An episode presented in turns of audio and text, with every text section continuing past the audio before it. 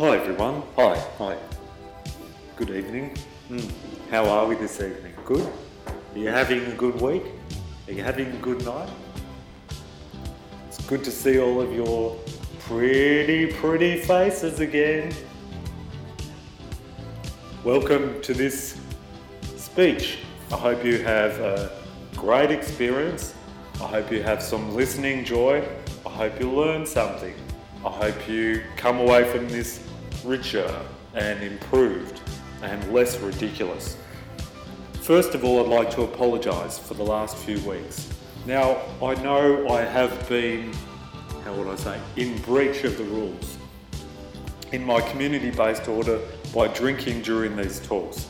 However, I like to smash a few dozen can, chukka cans of Ringwood bitter uh, when I'm talking to you. Now, I'm off the Amber Gold this week and I'll be sticking to the Tarax Lemonade. So, bubbly fun times are growing and what a great, what a great time to be alive. Now, how are you, Billy Leadbeater? Still hallucinating at night time? Yeah, still seeing Johnny Turk invading your foxhole? Look, don't worry, mate. Pneumonia will get to you before some anti-Australian virus like the imminent Indonesian invasion. You know, you know what it's like. Just take it easy. Take five. A big five. They say that a boatload of Indonesian troops were seen off the coast of Jakarta fishing for dead pirates. So, hang on. Oh, no, that was my last night's dream nugget. Or uh, like a chicken nugget. Or, if you prefer, a chicken nugget. Um, every night I watch C grade action movies from Home Show Video. I drink like a sober Don Lane and smoke Peter Paradox's backyard best export Jamaican. Last night I watched Alby Mangels, Mission to Mount Disappointment, and Rick Digger's last film, Spit Roast Exclusion Zone. Both were pretty good. Fist fights, 4WD racing, gun battles, bushland, pie eating hot women, and even hotter muscly men. So after that ritual, I drifted off into a hazy slumber, drowning in a green mist, pissing into my bath by accident, and then crashing my go kart into my neighbour's caravan. Alright, whoa, sorry about that. Breathe, Reginald, breathe. Yeah, in and out, in and out. It's all about rhythm. It's all about the rhythm. Just think of it like a, a backbeat. So I probably should get on with my story. If you're all ready, seatbelts on. Now, last week I told you uh, about uh, women that I've returned from become. Oh, sorry. Uh, I've become returned from a. I've become. Um, oh, uh, be, getting a train from Texas, Queensland to Geelong, and then back into the rest. No, it wasn't a train, was it? It was my car. That's right. Um, now, I was going to tell you about those ins- inscriptions, which I may do, but what you have to remember though is that that time things had gone truly to the dogs. I mean, truly to the dogs, like a can of pal. But by pal, I don't mean a friend, I mean a t- tin of meat, of mashed up meat. And that's what my mind felt like mashed up meat. I'd cracked under pressure while up north. My ego shredded like a rotting roadkill. My money floundered on mindless drunken vandalism sprees. And uh, looking back, I feel ashamed of that. Um, I'd, I, I should probably say a quick side note on that. I'd, uh, I'd fashioned some kind of steel gauntlets for myself out of uh, metal from unused ploughs. Not unlike the, the Kelly gang, in fact, I got my inspiration for them. So I'd fashioned these two metal gauntlets and put them on one night uh, after, I could say, a few quiet or not so quiet ales at the RSL. And I'd gone down the main street, systematically punching windows out of the shops. I started on the fish and chip shop. I punched the uh, panes out of the glass door, and just beyond that was a tank with live fish. Well, I punched that too. And uh, I, I moved on to the next shop, which was a, a dress shop for older ladies. So I should probably get on with my story. Um, last week I told you, sitting dead men and women, that I'd returned from becoming a broken man, getting a train or a vehicle, I should say, with those inscriptions, those cheeky, tricky little inscriptions. And uh, so back from Texas, Queensland to Geelong, and then back to the recession ridden Mont Albert in the 1990s or the 90s. Things had truly gone to the dogs. My mind had cracked while being up north. My ego shredded like a rotten little animal, and my money floundered on mindless drunken vandalism sprees. My body turning into a flabby version of my former athletic hulk. Now, as I drive my stolen vehicle from Geelong straight into Mont Albert, I clearly saw the grey fog which had descended over a once sunny, happy, and searing suburb. Everything looked like an Eastern Bloc nightmare grey faces, black clothes, black shoes, black socks, unemployed zombies walking the streets, flannel shirts buttoned right up to the throat, boys with centre parts and undercuts, more metalheads than ever seen before in history. And on top of all this, like a cherry on top of a cake, Mont Albert metalheads have become even more sadistic and brutal in their persecution of young boys. Oh, they drove seatless cars sideways and on the wrong side of the road, American style, doing burnouts in the middle of the intersections, pouring castrol into their tyres. They would do standstills in the middle of Koonung, no fears of teachers. There were countless new subcultures I'd never seen before. I felt confused and I have to admit, even scared. There were also new American looking gangs. Guys with baseball bats and baseball hats perched higher on their heads than a Brazilian parrot. Baggier clothes than an impoverished 1930s golfer and an attitude more ruthless than a Queensland cop. There were guys with long hair, baggy pants, baggy jeans, stripy shirts and a vacant, arrogant look in the eyes behind their Stalin-esque fringe. They looked like Englishmen had mated with a drowning cat and I saw one of them behind Food Plus with some other cheeky monkey, throwing rocks and stones, and pebbles and gravel, and sediment at dogs, and waking up angry old men. They laughed at me until I presented my slingshot named Navajo. I drove into the HE Broad car park, expecting them to give me a job straight back, straight into my hand. I walked in there in dirty clothes, sweaty, stinking, slightly soiled, underpants a little bit sticky, like booze and greasy long hair. As I staggered in there, the front office looked the same, and I was pleased to see Cindy Smorelli still working at the reception. But she looked blankly at me. I said, Hey Cindy, it's, it's me, Reginald. She said nothing and walked out to get the manager, Jack Rockwell.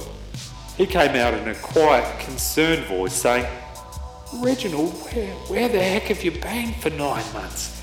We've been looming for you everywhere. Well, I lunged forward to hug him, and I, for- I forgot I had a knife in my hand.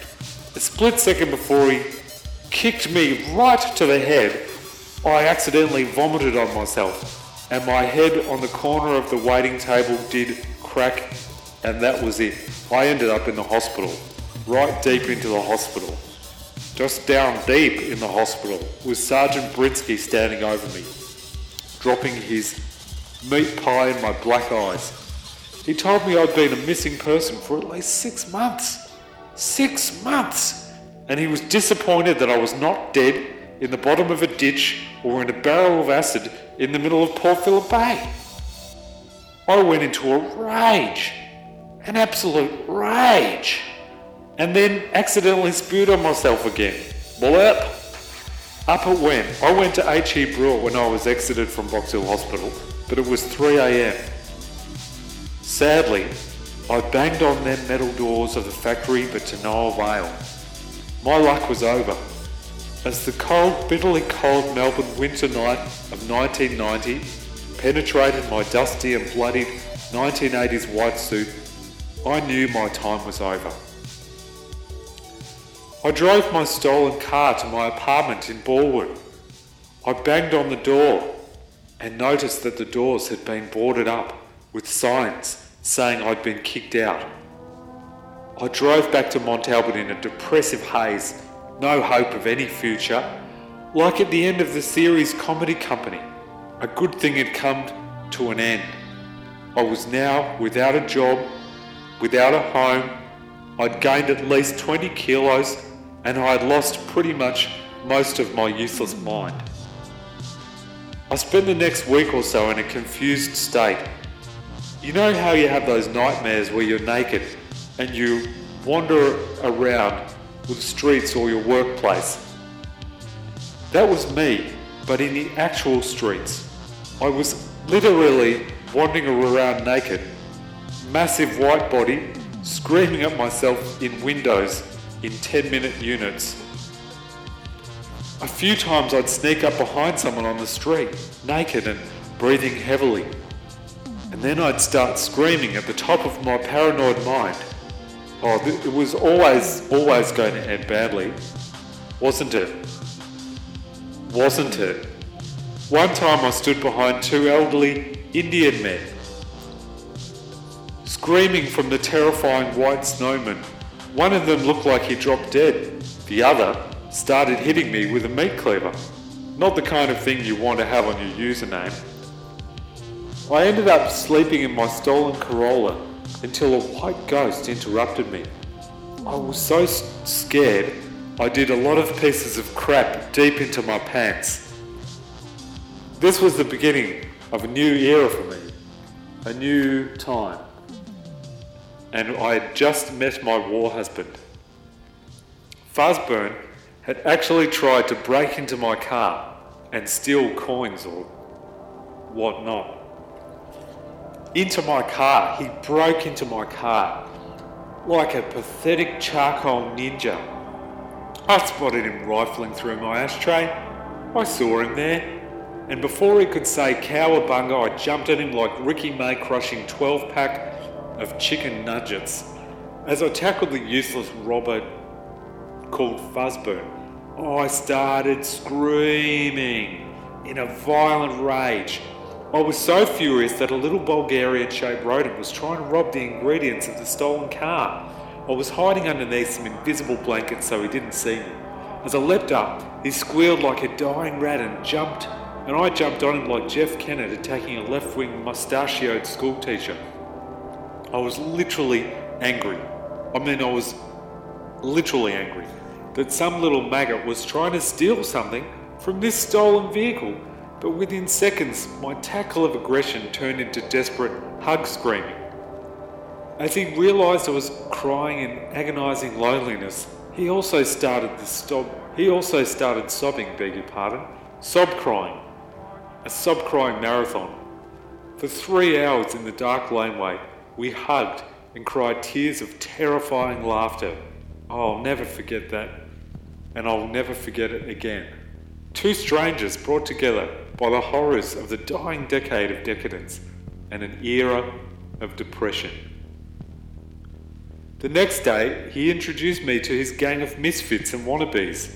I met them all, each and every one of them Peter Paradox, Steve Stevenson, Barry Coldine, and Razor Patchwork, all within a 12 hour period. I could see there was a connection there 12 nudgets, 12 hours. The next thing helped me to ascend above my depression, was, and that was Fuzzburn. He invited me to stay in his pathetic flat. It was in Montalban, but felt more like I was living in a communist Bulgaria. That first night, we watched Stallone's Cobra. I was a changed man, watching the leather clad Italian American shoot innocent murderers, walking like a New Jersey crab spitting a Mark 10 on the local Mexicans. Magical stuff. The movie gave me new meaning, knowing that I could now use my strength and paranoia to rule the streets and bring dogs and fearsome monkeys to justice. Him and I were going to start a love hate relationship worthy of a chapter out of the Manson family at Wobbies World. What a combo, Manson and Wobbies World. All the fun of the fair and all the horror and twisted conceptions and interceptions of an era that will only occur once and could never happen again. He introduced me into a family of scoundrels.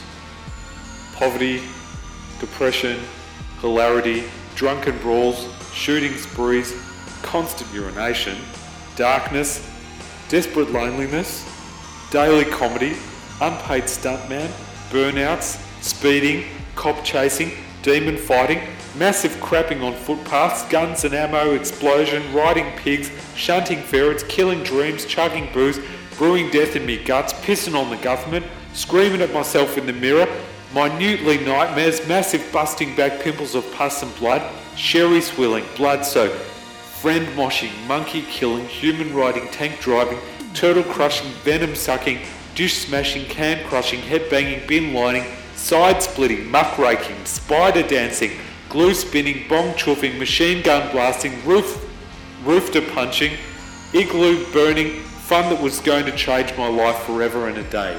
The 90s had begun and I was never going to be the same again. By the twinkle in your eyes, I can see that you can't wait to see what happens in the next era. Well, glad you asked. Hang around for next week's thrilling conclusion. Don't go changing except for your soiled undergarments. See you next week.